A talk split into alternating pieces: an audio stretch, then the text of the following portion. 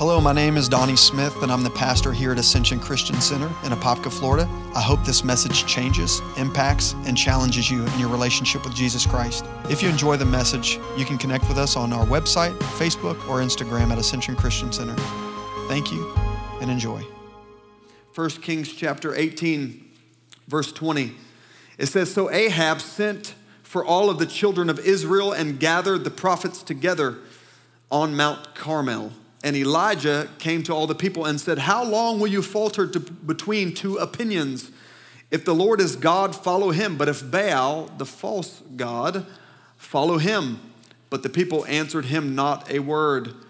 Then Elijah said to the people, I alone am left a prophet of the Lord. This is, uh, I want to put a little focus on this uh, particular portion of scripture. Say, say, I am, say, I alone, am left, a prophet of the Lord.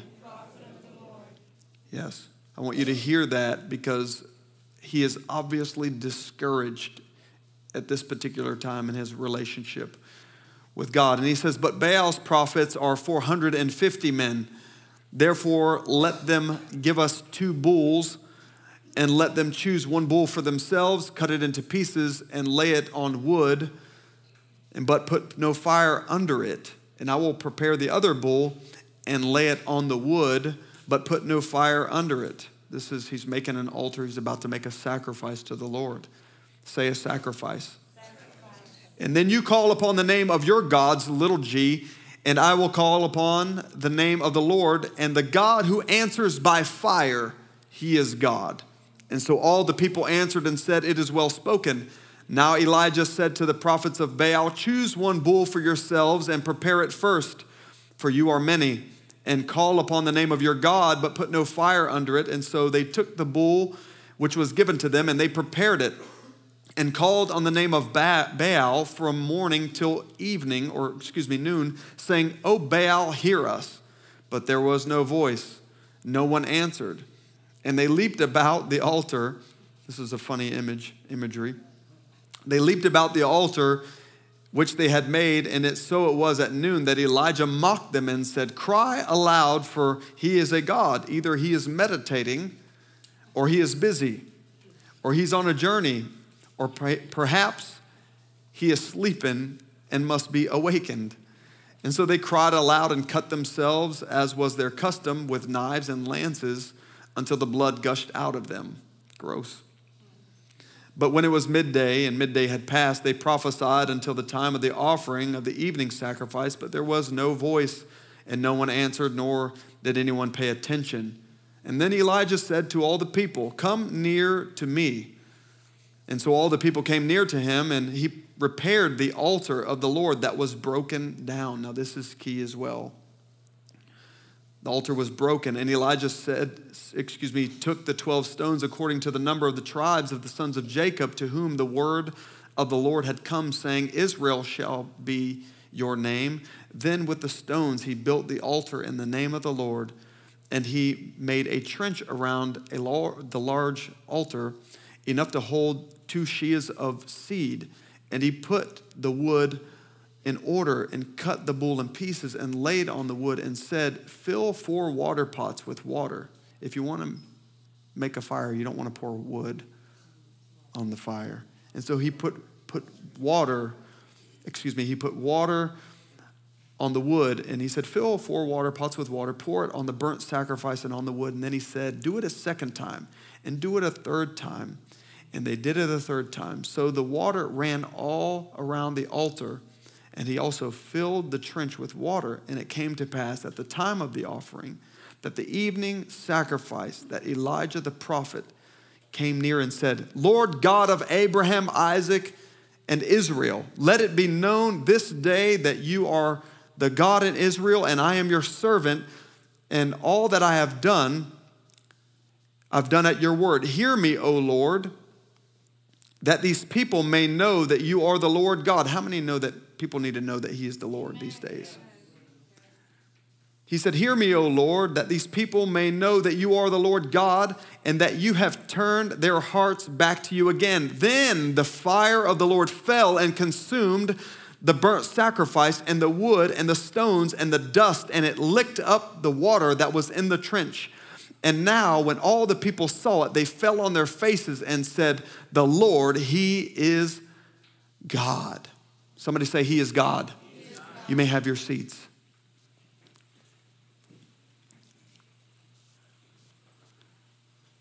I want to minister a message entitled Resist the Resistance. We're a declaring church, as I said before. We like to repeat. Uh, I like to have you repeat after me. There's some of you who try to fall asleep on me. This is my technique for keeping you awake this morning. I want you to say this resist the resistance. I want you to look at someone and tell them that you need to resist the resistance. Now, now why am I, where do I get resist the resistance out of this particular portion of Scripture? Well, I kind of had you repeat it a little bit earlier. You can almost hear the discouragement in this prophet Elijah. And he has been standing as a man of God, and he has been contending for a move of God's Spirit in the earth in that particular time. Now, his discouragement was rightly so because there was 450 false prophets who worshiped false gods who were whose gods really were their own belly. They were doing things their way. Kind of like where our nation is at right now. Everybody is doing things pretty much their own way. My mom used to say to me my mom's in the room she, she uh, we talked about the school system when i was growing up. It wasn't too long ago um, she used to say, you know, we're complaining about where the school system is at and where the nation is at, but the problem is, is they intentionally moved God from it.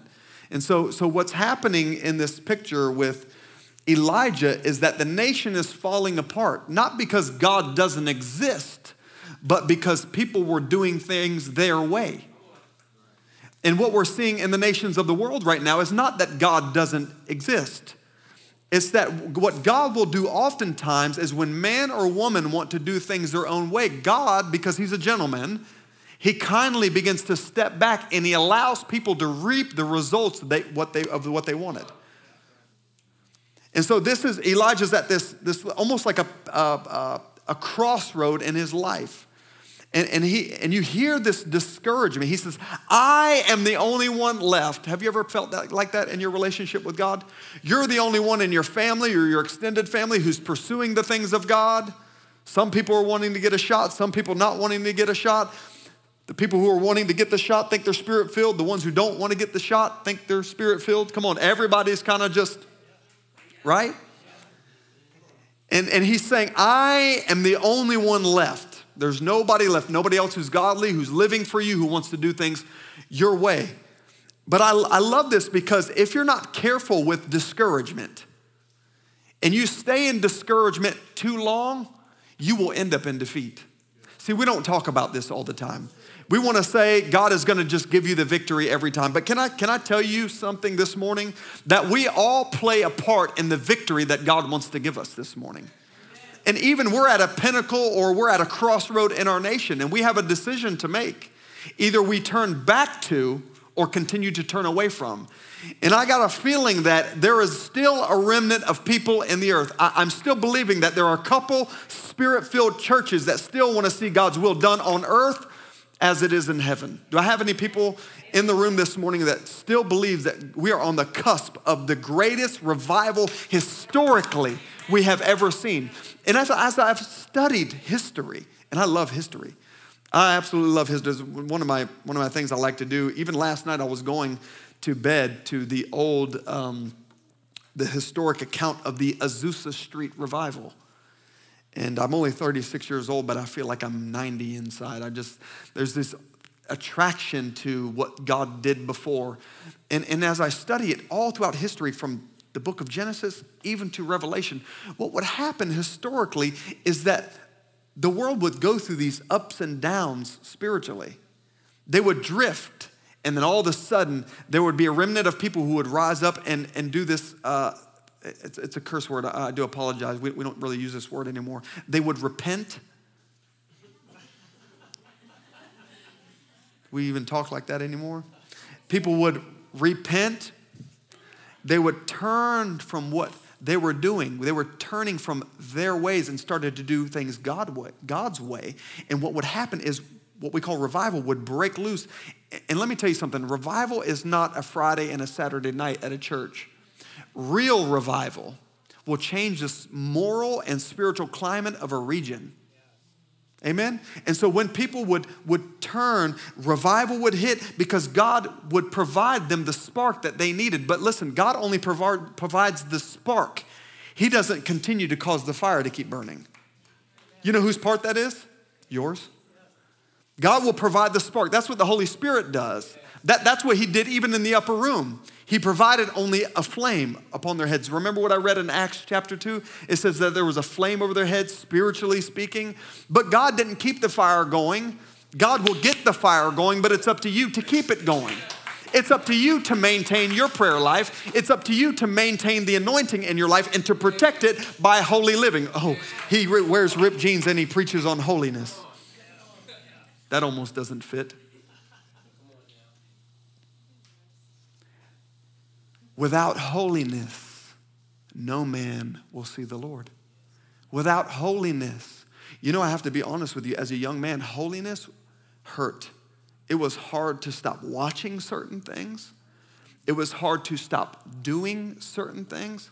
I don't want to get in too much into uh, theology this morning, but, but the old revivalists believed in sanctification both for the fire of God would fall. What does that mean? To live a holy lifestyle. But here's the key you cannot, and God will not allow you to live a holy life apart from His empowerment because it takes power to live holy. You cannot muster this thing up. It's called the sanctifying power of the Holy Spirit. It's where He comes in and purifies the believer. Listen, it's not up to you to change your desires, but it is up to you that, to pray that God will change them. I remember there were so many things I struggled with as a young man. And I real, finally realized that I cannot live holy apart from the grace of the Holy Spirit. Because the Holy Spirit empowers the believer. He empowers you to live the life that God has called you to be. Say, He empowers me. This is the kind of grace that the Apostle Paul talked about. Remember in all of the epistles, again, not to get too theological, but starting in the book of Corinthians, First Corinthians, Second Corinthians, and so on, there's a man by the name of the Apostle Paul who wrote two thirds of the New Testament. He was a murderer of Christians. He murdered Christians for a living until he got knocked off of the, the donkey as he was on his way to go persecute more Christians. And he hears a voice out of the cloud that says, Do not kick against the goads. In other words, you're fighting against me. Paul gets converted. He writes two thirds of the New Testament, and he opens up each of these epistles by saying this This grace has been given to me.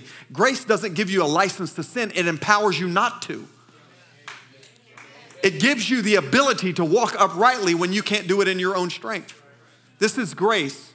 Mercy, on the other hand, is the allowance of, he, has allowed you to do something, you should bear consequences, but mercy allows you to get away with things that you should not have gotten away from. It's the difference. Mercy and grace, and we need both. Say we need both. There's some things I need God to forgive me for, but there's also some things I, I need God to give me the grace not to fall into those same old patterns. Come on, say amen, somebody.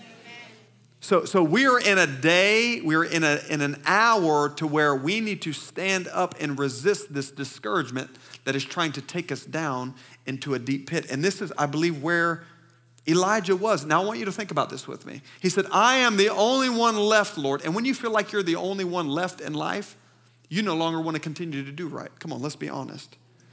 Because we, we, I don't know about you, but I get energy and strength when I'm around my team and I get encouragement from being around other people who are living right. But when you're the only one living right, it's hard to live right. Come on, some of you are thinking, I see your faces, you're thinking about some friendships that you probably should let go of right about now. You're like, man, I should really stop hanging out with this person. I, I really need to cut this relationship loose. Man, I really need to cut this habit off because it's sapping me of my strength. But watch this. If, if some people die there, spiritually speaking, they get caught in discouragement and they withdraw. But I want you to notice that Elijah ends up in this moment on top of Mount Carmel. He mustered up some strength to move forward. And if he had not mustered up some strength or had been given some grace in order to accomplish God's will, listen, he would have fallen into discouragement and he would not have got this amazing victory on this mount. I mean, it was an amazing victory. This lady who wanted to kill him, it doesn't mention Jezebel, but she was a witch. Say she was a witch she was over these 450 false prophets.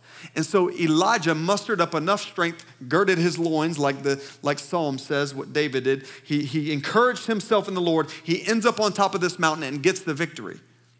And this is this, we're going through a season right now where we need to refuse discouragement. Anybody feeling just a tiny bit discouraged in the room about a certain something in your life? About a certain relationship, a certain job that you're at? Listen, it, it, it takes a, a, a spiritual determination in yourself to refuse discouragement, because here's what discouragement will often do. Let me just read this. Watch this Matthew chapter 11, verse 12. And from the time of John the Baptist, when he began preaching until now, this is in the New Testament for your, for your notes. Until the time that John the Baptist began preaching until now, the kingdom of God has been forcefully, has been forcefully advancing and violent people are attacking it. Why, why, am I saying this? See, a lot of people interpret this scripture like we need to advance the kingdom and take things by force. It's actually not saying that. Have, have anybody heard, has anybody heard that word preached that way? It's actually not what that means. It's saying that the kingdom of God has been advancing, but the enemy has been attacking it. Do, do you see that? And, and every believer that's in this room if the, if the enemy cannot get you to sin against God or you to run with the wrong people, here's what he'll do he'll get you to, to get discouraged. This, this is how the enemy messes with the people of God. When I say saints, we're all saints. Say, I'm a saint. This is what the Bible describes you as a saint. If you're a believer in Jesus, believe it or not, even though you sinned last night, the Bible calls you a saint. Some of you are looking like, really? Yeah, the Bible calls you a saint. Because you are not what you do. Did you hear what I said? Most people don't see this is why most people don't. I, now I know I need to touch on this just, just a tad bit. Just a tad bit. Most people don't understand their identity in Christ. See, I'm still my father's son no matter what I do. Right? Did you know you're still Jesus Christ's sons and daughters no matter what you did last night or what you did last week? And this is what this is this is the trick of sin. Is once you start identifying with what your sin is. You start identifying and you think, I'm this way just because I do it. No, this is what will help you out of your sin is realizing I'm not that. I'm not that. Amen? And so the, the Bible talks about the kingdom of God is advancing, but violent people are attacking it. But it's really talking about the powers of darkness attacking it. And so, what I'm seeing globally, I'm talking about in neighborhoods, I'm seeing this in counseling meetings, that, that the enemy is attacking people and may not be able to get them to drink or to fall into habitual sin or even sexual morality, but he's discouraging them, keeping them from advancing in their life. And I'm seeing this blanket of discouragement. And listen, it's happening globally. This is why you're feeling it privately, because it is a spirit of discouragement. Oh, we don't want to talk about spirits in the church. This is a spirit, it's an, it's an attitude of the heart. And I've come to this conclusion that, as I just said just a minute ago, if the powers of darkness cannot get you to sin like the devil, they will try to discourage you because I know plenty of people, and I have to say, countless people who love Jesus but are in this season extremely discouraged because they're not seeing what God promised them. And Elijah could have got really discouraged. He says, I'm the only one left. If he would have stayed right there, he would have not got the victory on top of Mount Carmel. And it is critical and pivotal at this point in your life, if you're feeling discouraged right now, to press forward. In spite of how you feel. I, I was speaking with someone this past week, Rick. This person is one of my contemporaries. I mean, this person has preached the gospel, gospel campaigns, large meetings. You would know the name. More, most of you would know the name if I mentioned this person's name. And this person was on my heart. And so somebody comes to see me and, and told me about how this particular person is extremely discouraged. And no, I didn't develop this sermon because of this specific person, because I'm seeing it nationally and also citywide and even in our own personal homes. But this person is not ministering any longer. They still love the Lord. They're not, they haven't fallen into sin. And this is the devil's trap.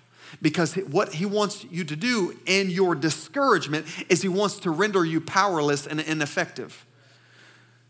Again, if he can't get you to sin, he'll come at you with discouragement and whisper these words Tell me if I'm right. God's never going to do this thing for you. You're never going to fulfill your destiny. You're never going to see this window of opportunity again in your life. You're never, oh, can I make it practical? You're never going to get married. You're always going to be alone. You're always going to live paycheck to paycheck. Come on, am I talking to anybody? I'm trying to make this practical for you. You're, you're, you're never going to progress. And, and listen, I, I want to correlate this also with the story of Joseph. If I can, if I can just transfer to Joseph's story, listen to the story of Joseph. For 13 years, it seemed as if God wasn't working in his life. It almost seemed like that movie, uh, God's Not Dead. It almost seemed like God was dead and not moving. Can I just tell you a little bit about Joseph's story, how it parallels with Elijah? Joseph loved God, and God gives him this dream and says, You're going to lead your siblings and even your own father and mother. You're going to take care of them one day. He has this dream. He was the kid with the coat of many colors. How many know the story of Joseph? He gets this dream. Shortly after that, his brothers betray him throw him, they beat him up, throw him into a pit.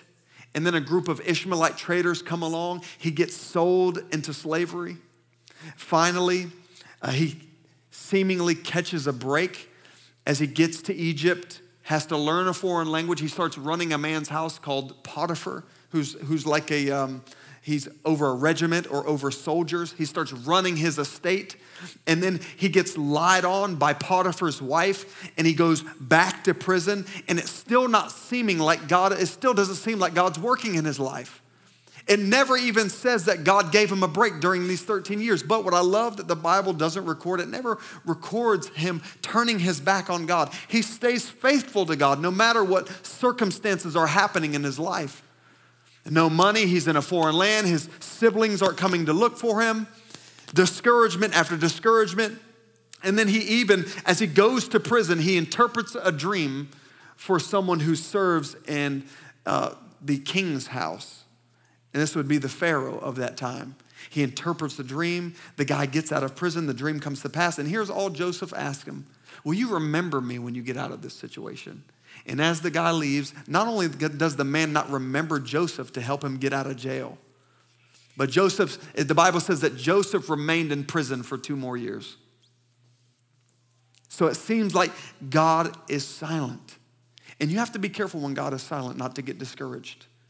Because when he doesn't seem to be moving, I need you to hear me. When he doesn't seem to be moving is when he's doing most of his work. He's working Look at somebody and say, He's working that thing out. Look at somebody else and say that. He's working, he's working that thing out. He, he, I have found this in pivotal times in my own life in certain seasons. I have learned and am still learning that when God is up to something, He doesn't answer my prayers like He did in the previous season. I will pray things, and where He would speak to me, He's silent. And this is a good sign because it simply means that God has you where He wants you.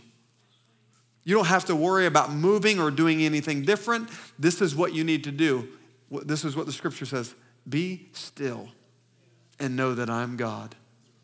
I know that's hard for many of us. Is just simply be still, knowing that He's at work, knowing that He has the best interest at heart for you, knowing that He does have a purpose and a plan if you don't faint not. Amen? Listen to what Psalms 105 says. Is anybody getting anything out of this? Psalms 105, verse 16 through 19 says, Moreover, he called for a famine in the land and he destroyed all the provision. This is the, this is the psalmist David, King David, writing this. He destroyed all the provision of bread and he sent a man before them, Joseph. I was talking about Joseph, say Joseph who was a slave. They hurt his feet with fetters, and he was laid in irons until the time, watch this, that his word came to pass. Listen, it says, the word of the Lord tested him. Did you know the word of the Lord will test you? Why does the word of God test you? God will bring you to a place and allow you to go through times. A lot of people say, well, the devil tested me. We don't talk about the Lord testing us. The word of the Lord will, there's test over each and every one of us. Did, did you know that? God will test you to see if you qualify for what he wants you to do, wants to do in your life. Did you hear what I said? You will go through seasons of testing to see if you qualify for what he wants to do in your life. Why? Because God doesn't want to make a fool of his own name. He wants to see can you endure hard seasons? Because if you can be faithful with little, you can be made a ruler over much. If you can be trusted with pain, you can certainly be trusted with pleasure. That's right. So God will allow a test. He'll release a test in your life just to see how you react. And God almost examines you during the testing season to see is he ready? Is she ready? Are they ready to fulfill the destiny that I've called them to? I've heard it once said, a preacher said this. He said, God will not, God will not advance you into something whereby your character cannot keep you. He will not allow you to be promoted in certain things if he knows you don't have the integrity to keep you there. Amen. And every child of God will go through a similar test or a time of testing.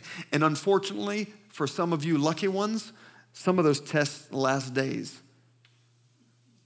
Even still, some of you, those tests only last weeks. And some of those tests last months. And for Joseph, that test lasted 13 years. But can I tell you, the longer the tests last is an indicator of how great the blessing God has for you. It determines the actual the outcome. I remember for over a decade, I remember serving the Lord, going through the motions and saying, God, when, God, when, God, when. Let me tell you something. When God has you in an incubator, and the long, longer that He has you in there, the bigger the blessing He has for you on the other side. Number two, if you really want to resist the resistance, resist discouragement and all the rest, number two is you, you have to, here's how you resist. Say, how do you resist? You close doors. Did you hear what I just said? Again, we don't talk about closing doors in our lives because all of us want to jump, hoop, holler, clap. We want to kick doors down. We want open doors. We don't want closed doors. But can I tell you the way to get through some open doors is by closing some that should be closed? The enemy of your soul, the devil, which the church doesn't talk I don't we don't glorify the devil. We don't highlight him. We don't want to do any of that. We don't want to but we do want to highlight his works in the believer's life. Amen. How many want to walk in freedom? How many want to really walk in the blessings of God in your life? We have to learn to close certain doors. I'm going to say something that might not, it might keep you from coming back to the church, but that's okay. I, I know of people who, who will not, um, how do I say this?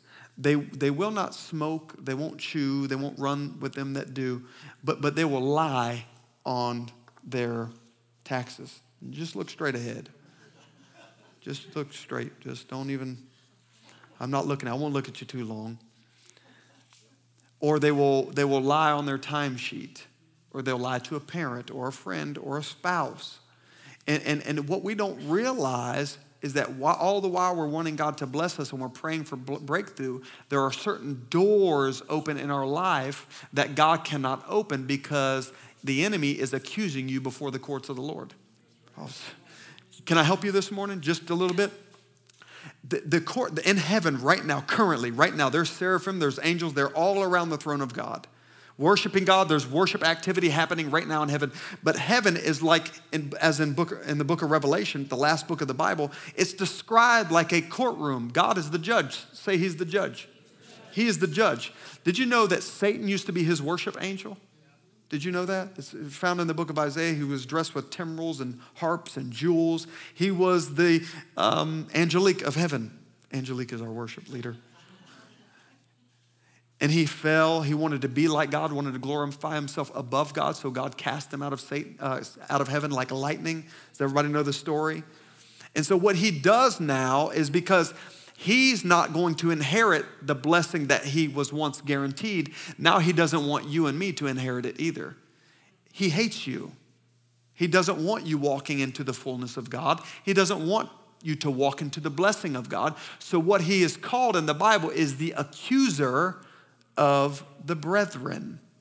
Can I give you just a slice of meat this morning? He's called the accuser. In other words, he looks for doors that are open in your life so he can go to God and say, You can't bless her. Because God, too, he's, yes, he, so we know the Ten Commandments. We're not necessarily bound by them we're, because he, Jesus fulfilled the law. We all understand that. But there's still laws in place like reaping and sowing. Whatever a man sows, that man will also reap. So, what the enemy of your soul wants you to do is sow lying. He wants you to sow uh, uh, being unintegrous. He wants you to sow deception. He wants you to sow certain seeds so you can continue to reap corrupt crops. And all the while, God still loves you. It's not that God doesn't love you, it's because certain doors are open in your life that should be closed and God's wanting to open certain doors. And while you're sitting there saying, God, I want you to open this specific door of opportunity for me. But the problem is, is we've sown certain things that we, we need to uproot, that we need to change in our attitude, in our way of thinking, in our speech, in our conduct. Come on, am I preaching to the right people? Do you really want to see the blessings of God? We have to learn to close certain doors so that God has the legal right to open certain doors. He looks for opportunity.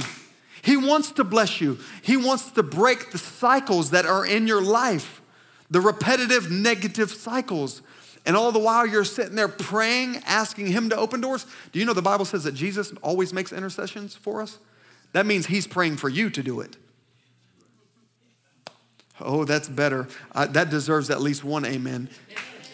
Too much of us want God to do what He's actually calling us to do. I've seen people sick as a dog, pattern after pattern. They've got, they've got sickness in their body. They're always in the hospital. Always, I'm not saying that's always the enemy. It's not always, but there are times when it is. And I have oftentimes found people who are constantly sick. Are you ready for this? There's people in their life that they carry bitterness towards. Did you know, even scientifically, it's proven that there are chemical toxins released in your body when you harbor unforgiveness towards someone? When you're angry with someone, I am always quick to grab my phone and, and apologize to someone. My brother in law uh, said something to me the other day. We were here doing a food outreach, and he had waved me away. He did something, he thought my back was turned. And so I went to him and we talked about it and worked it right out. But in my mind, here's, and this is the enemy is always looking for legal rights in certain places. I know this may seem extreme, but in my heart, you know what I thought? Let it go. But then I knew I would have been plagued with the thought. And eventually, when you get plagued with the thought, you start to get bitter at somebody. So I went over and hugged him and said, You know, I seen that. He was incredibly embarrassed, but we worked it out and said we both love each other. And he's like, I'll never do that again. And I hugged him and forgave him. We think this, these are small things, but let me tell you something. Did you know you're not soul, spirit, body? You are spirit, soul, and body. You are not an earthly being having a spiritual one. You're a spiritual being having an earthly experience. And if, and if, listen, if you sow to the flesh, the Bible says you'll reap corruption, but if you sow to the spirit, you'll reap everlasting life.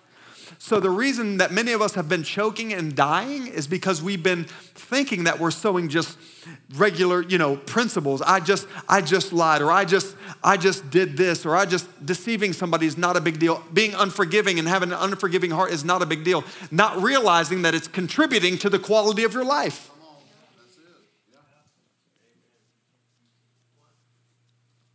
And if we want to enhance the quality of our life, what do we do?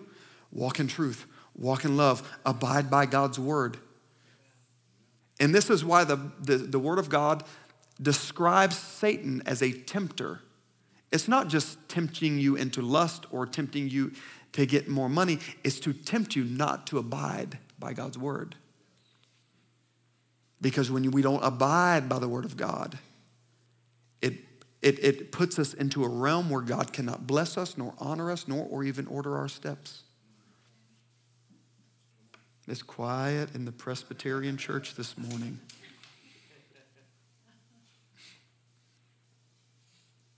You know, I really love enjoy Is everybody enjoying themselves? I'm enjoying myself if you're not. I enjoy uh, get togethers at my house. Um, I, we often have get togethers and have the kids come over at the pool. Um, and people are going to be like, Pastor, I'm not coming over anymore after I say this. No, you have to keep coming because I love get togethers. I love getting together with everybody, throwing stuff on the grill, throwing the steaks on the grill. And I'm one of those old country boys who love to grill in the water. Do I have any people like that? But when I invite people over, there's one thing I don't like is when everybody leaves, the mess that's left. Does somebody know what I'm talking about? You got to clean up the mess. You're like, and you're, you know, everybody goes out of the door, and then you start to look at your house, and you're like, why in the world did I just clean before they came over? My wife was, that we were at Best Buy yesterday. She's looking at those things. I'm like, honey, that's $450. She's not thinking that. What are those things called? Those circular things? Shark, what now? It's a robot vacuum. It does all kinds of stuff. It's, uh, I don't. Anyway, one thing I don't enjoy is when people leave because then it's only me and her there generally uh, to clean up all the detailed stuff. And, and, and it works likewise like that in the spiritual realm okay? When you open your door, your life is a door. Say, I'm a door.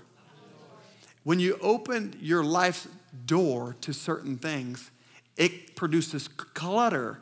And then what you have to do is deal with the consequences of that clutter. And you should open the door to certain things and to certain people, but there are certain people, places, and things you have no business opening your life's door to. Because what happens is then you begin to beg God, why is this happening in my life? And God is saying, son, daughter, why in the world would you open your door to that? Now, here's the good thing about Jesus, and I love this about him, is because when you realize and you realize the clutter and the debris that you've created in your life, Jesus is on the outside of that door with an apron and a mop bucket to help you come clean it.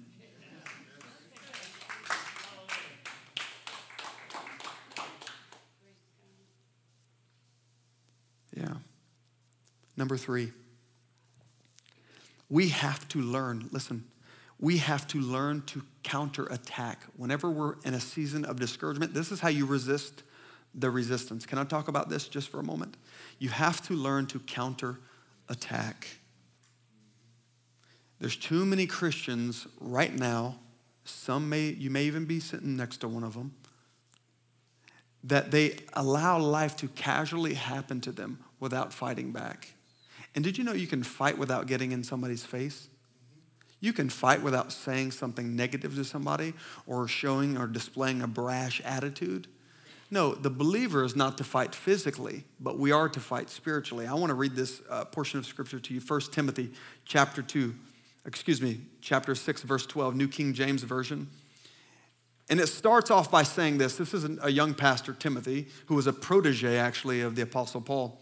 He says, Fight the good fight of faith. Somebody say, Fight. fight. No, we can't fight physically. He says, Fight the good fight of faith. Lay hold on eternal life, to which you were also called and have confessed the good confession in the presence of many witnesses. Listen to the tenacity into the in the introduction of that scripture.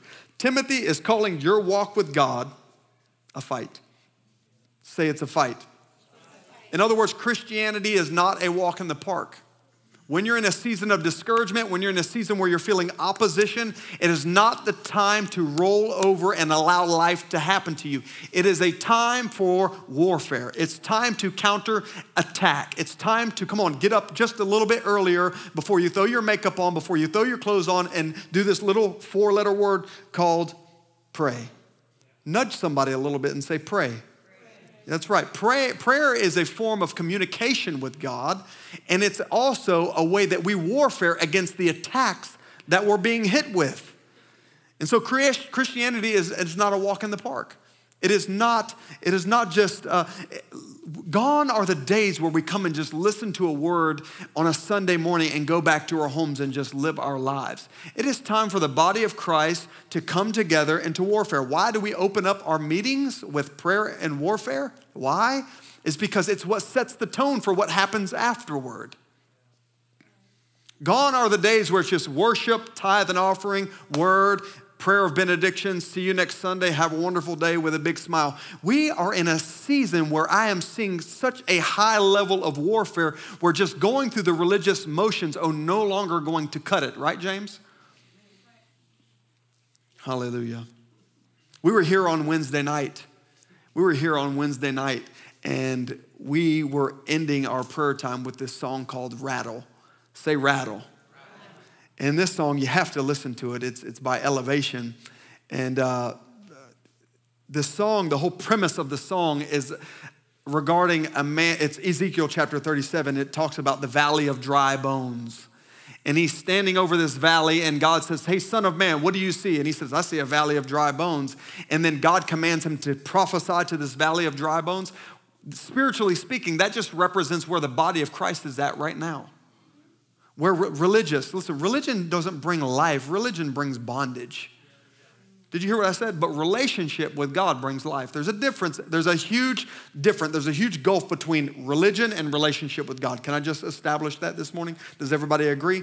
Well, this prophet Ezekiel is standing on this mountain, on this hill, and he begins to prophesy to this dead thing that he's seeing. And, and so, this is what God is inviting the body of Christ into right now in this season. He's inviting you to stand up and to look at what's dead in your life, dead in the nation, and not talk about it, but prophesy to it. Do you know what prophecy means? Did you know you don't have to be a prophet in order to prophesy?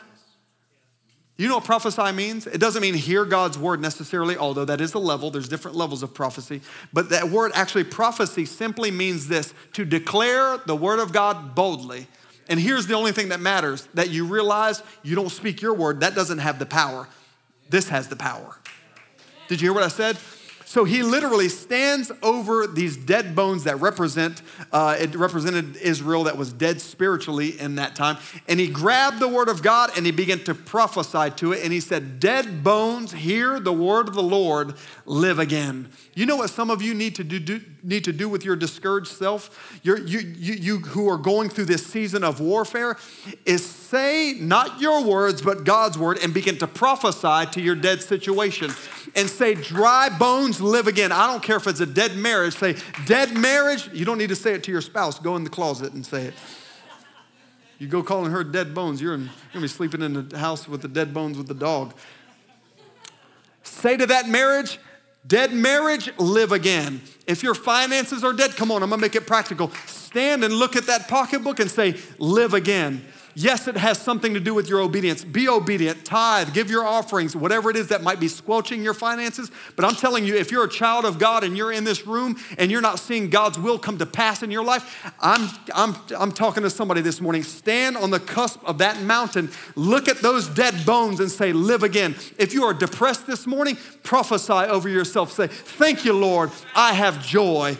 Let him who is weak say that I am strong. It's called prophecy speaking the word of God. If you are sick in your body, you tell every one of those cancer cells to live again. Say, Lord, I thank you that this cancer is not my portion, but I'm a child of God, and healing is bread for the children. If you are struggling in your mind mentally, come on, speak to your mind and declare what the Apostle Paul said I have the mind of Christ. Do you know how I ended up not being a drug dealer anymore and a street kid? Is because I began to prophesy on who I was supposed to be instead of dwell on and shame myself for who I used to be. I began to say, I am a child of God. I am a preacher and a minister of God's word. I'm walking in the fullness of God's blessing. Come on, do I have anybody who still believes that the word of God is alive and it's powerful and it's sharper than any two edged sword, piercing and dividing even soul and spirit? Not your word, His word. And if there is something in your life that is out of line with His word, speak what it should be. If you are under any satanic attack and you can't sleep and you're dealing with sleep insomnia, declare this scripture He gives His beloved sleep. Anytime I'm dealing with these struggles, and I go through many of these struggles, that's how I can preach to it, is anytime I'm going through it, I do not tolerate it. I speak to it. Listen to me. If you're listening, say, I'm listening. God's word, and I'm quoting scripture here, okay? I'm not a heretic. I'm quoting the scriptures because it's not about what I say, it's about what he said. God's word in his mouth is just as powerful as his word in your mouth. Demons do not obey your word, they obey God's word. Circumstances do not obey positive thinking, positive confession. They obey the word of God. Amen. How do we fight back? Say, how do we fight back? Can I keep it simple for you? If you're taking notes, write this down. We fight back, number one, as I just mentioned, reading the Word of God. Do you know how many people I've spent time with they don't know it, but you know, as a pastor, you start to learn things when you spend time with people. Like there's certain patterns. And when I have someone who's a strong, I mean, bona fide believer, I know they love Jesus, and this is not a question, but then they begin to tell me all of their problems that are going on in their life and all the attacks that are going through. And I begin to see their words are not really lining up with words of faith and uh, trust in God. I don't even have to ask them they may have not drifted from God, but they've drifted from reading His Word. And here's what the scripture says faith comes. How do you get faith? Come on, ask me. How do you get faith? By what? By reading and hearing the Word of God. This is what Hebrews says. So when I'm seeing someone speaking more and more doubt, it's not a sign that they're not a believer, it's a sign that they have drifted from reading and hearing God's Word. I, I told my wife the other day, I said, just, and I'm not saying this to brag, I have other issues. And it's like, I got to figure out how to get on time to certain things, right? I have other issues. Look at somebody and say, you know, you have issues too. Don't say it to the wrong person. I see two husband and wife, they just look down. They just they didn't even look at each other. They're, I'm not going there. I told my wife, I, do, fear is not something I I, I, I, come across easily. And, and here's the only reason I don't say that to be boastful, but I've seen how when you read the Word of God, when you get it into your heart, when you read it, and you read the accounts of Jesus' healings and his miracles and all the signs and wonders, when I, when, I, when I read the scripture and that gets in my heart, when I see situations that, that look opposite to that, I can't help but think of what God's word says about it. And what that does is it builds and it strengthens my spiritual muscles. So when I see somebody sick, it's hard for me to think that they can't get healed. Have I prayed for many people and them not get healed? Absolutely. I've seen enough to see that not everybody's going to get healed. And that's a question that I also will ask God when I get to heaven. But I've also seen too many people get healed to not believe that He can do it. Do you see the balance? So, I've, so when you get God's word in your heart and you run into situations that oppose it, because you've read the word, you've got it deep into your spirit, you can't help but have faith in certain situations, in every situation. Say amen. amen. And also prayer. This is a cuss word in the church.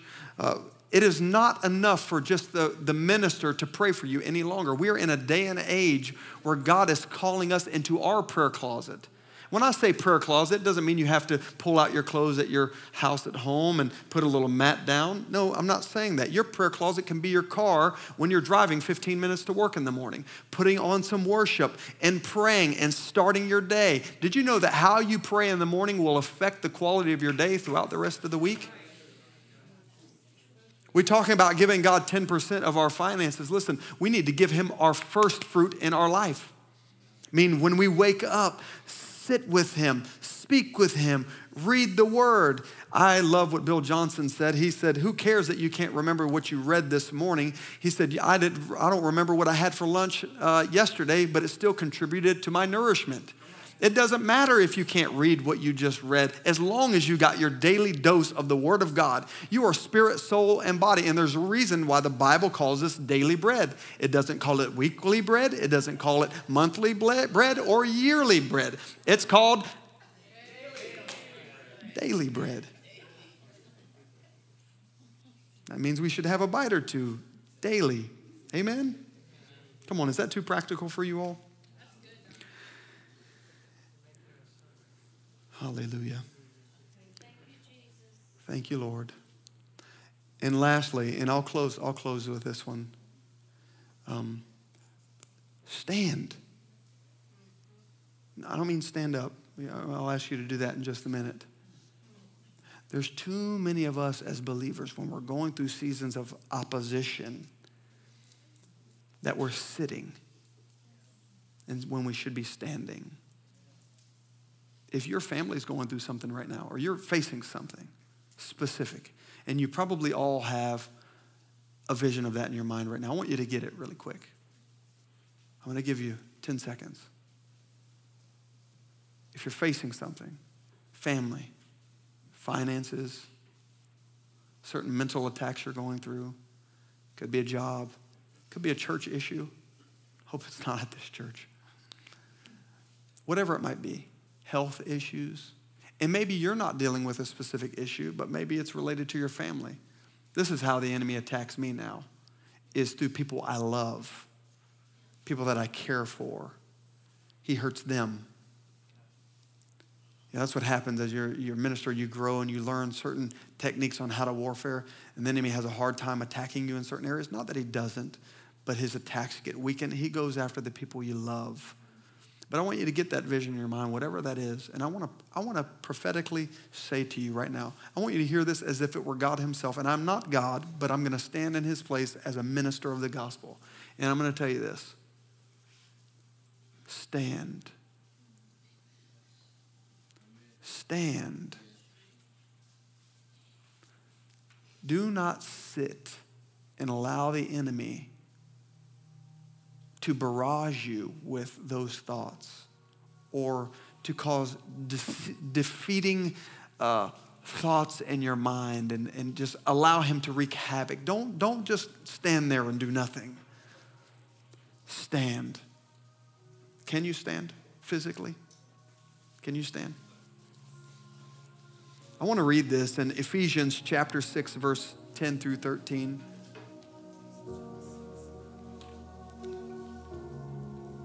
And it says this Finally, my brethren, be strong in the Lord and in the power of his might. Put on the whole armor of God that you might be able to stand against the wiles of the devil, for we do not wrestle against flesh and blood, but against principalities and against powers, against rulers of darkness of this age, against spiritual hosts of wickedness in the heavenly places. Therefore, take up the whole armor of God that you might be able to withstand. This is how you stand, people of God is by putting on the whole armor of God that you might withstand. Now, listen to this, it says it again that you might be able to withstand in the evil day, and having done all to stand. The Bible would not have told you to put on the full armor of God if we were not in a battle. And you are in a battle. Why are you going through what you're going through this morning? And many people have different things that they're going through that wear many different faces. But you're going through that is because you are in the middle of a battle. And it is time to stand as the body of Christ. What do I mean by the body of Christ? It means the church. Some of you are a hand, some of you are a leg, some of you are an arm, some of you are a foot, some of you are a different parts of the body, but we're all the body of Christ, and it's time for the body of Christ to take a stand. No, I don't necessarily just mean stand on your feet, but there's a lot of people who have no problem standing physically in this day and hour, but there, is, there are some people who are sitting spiritually. Did you hear what I said? It's easy to stand physically, you can control that, but there are many of you who should be standing spiritually for your family and are sitting and it's time for us to stand in the Spirit. Thanks so much for joining us. We hope this message impacted you today. If you'd like to support Ascension Christian Center, simply go to ascensionchristiancenter.com and click the Give tab or text ACCFL to 77977. Interested in hearing more? Check back weekly for new messages. Have a great day.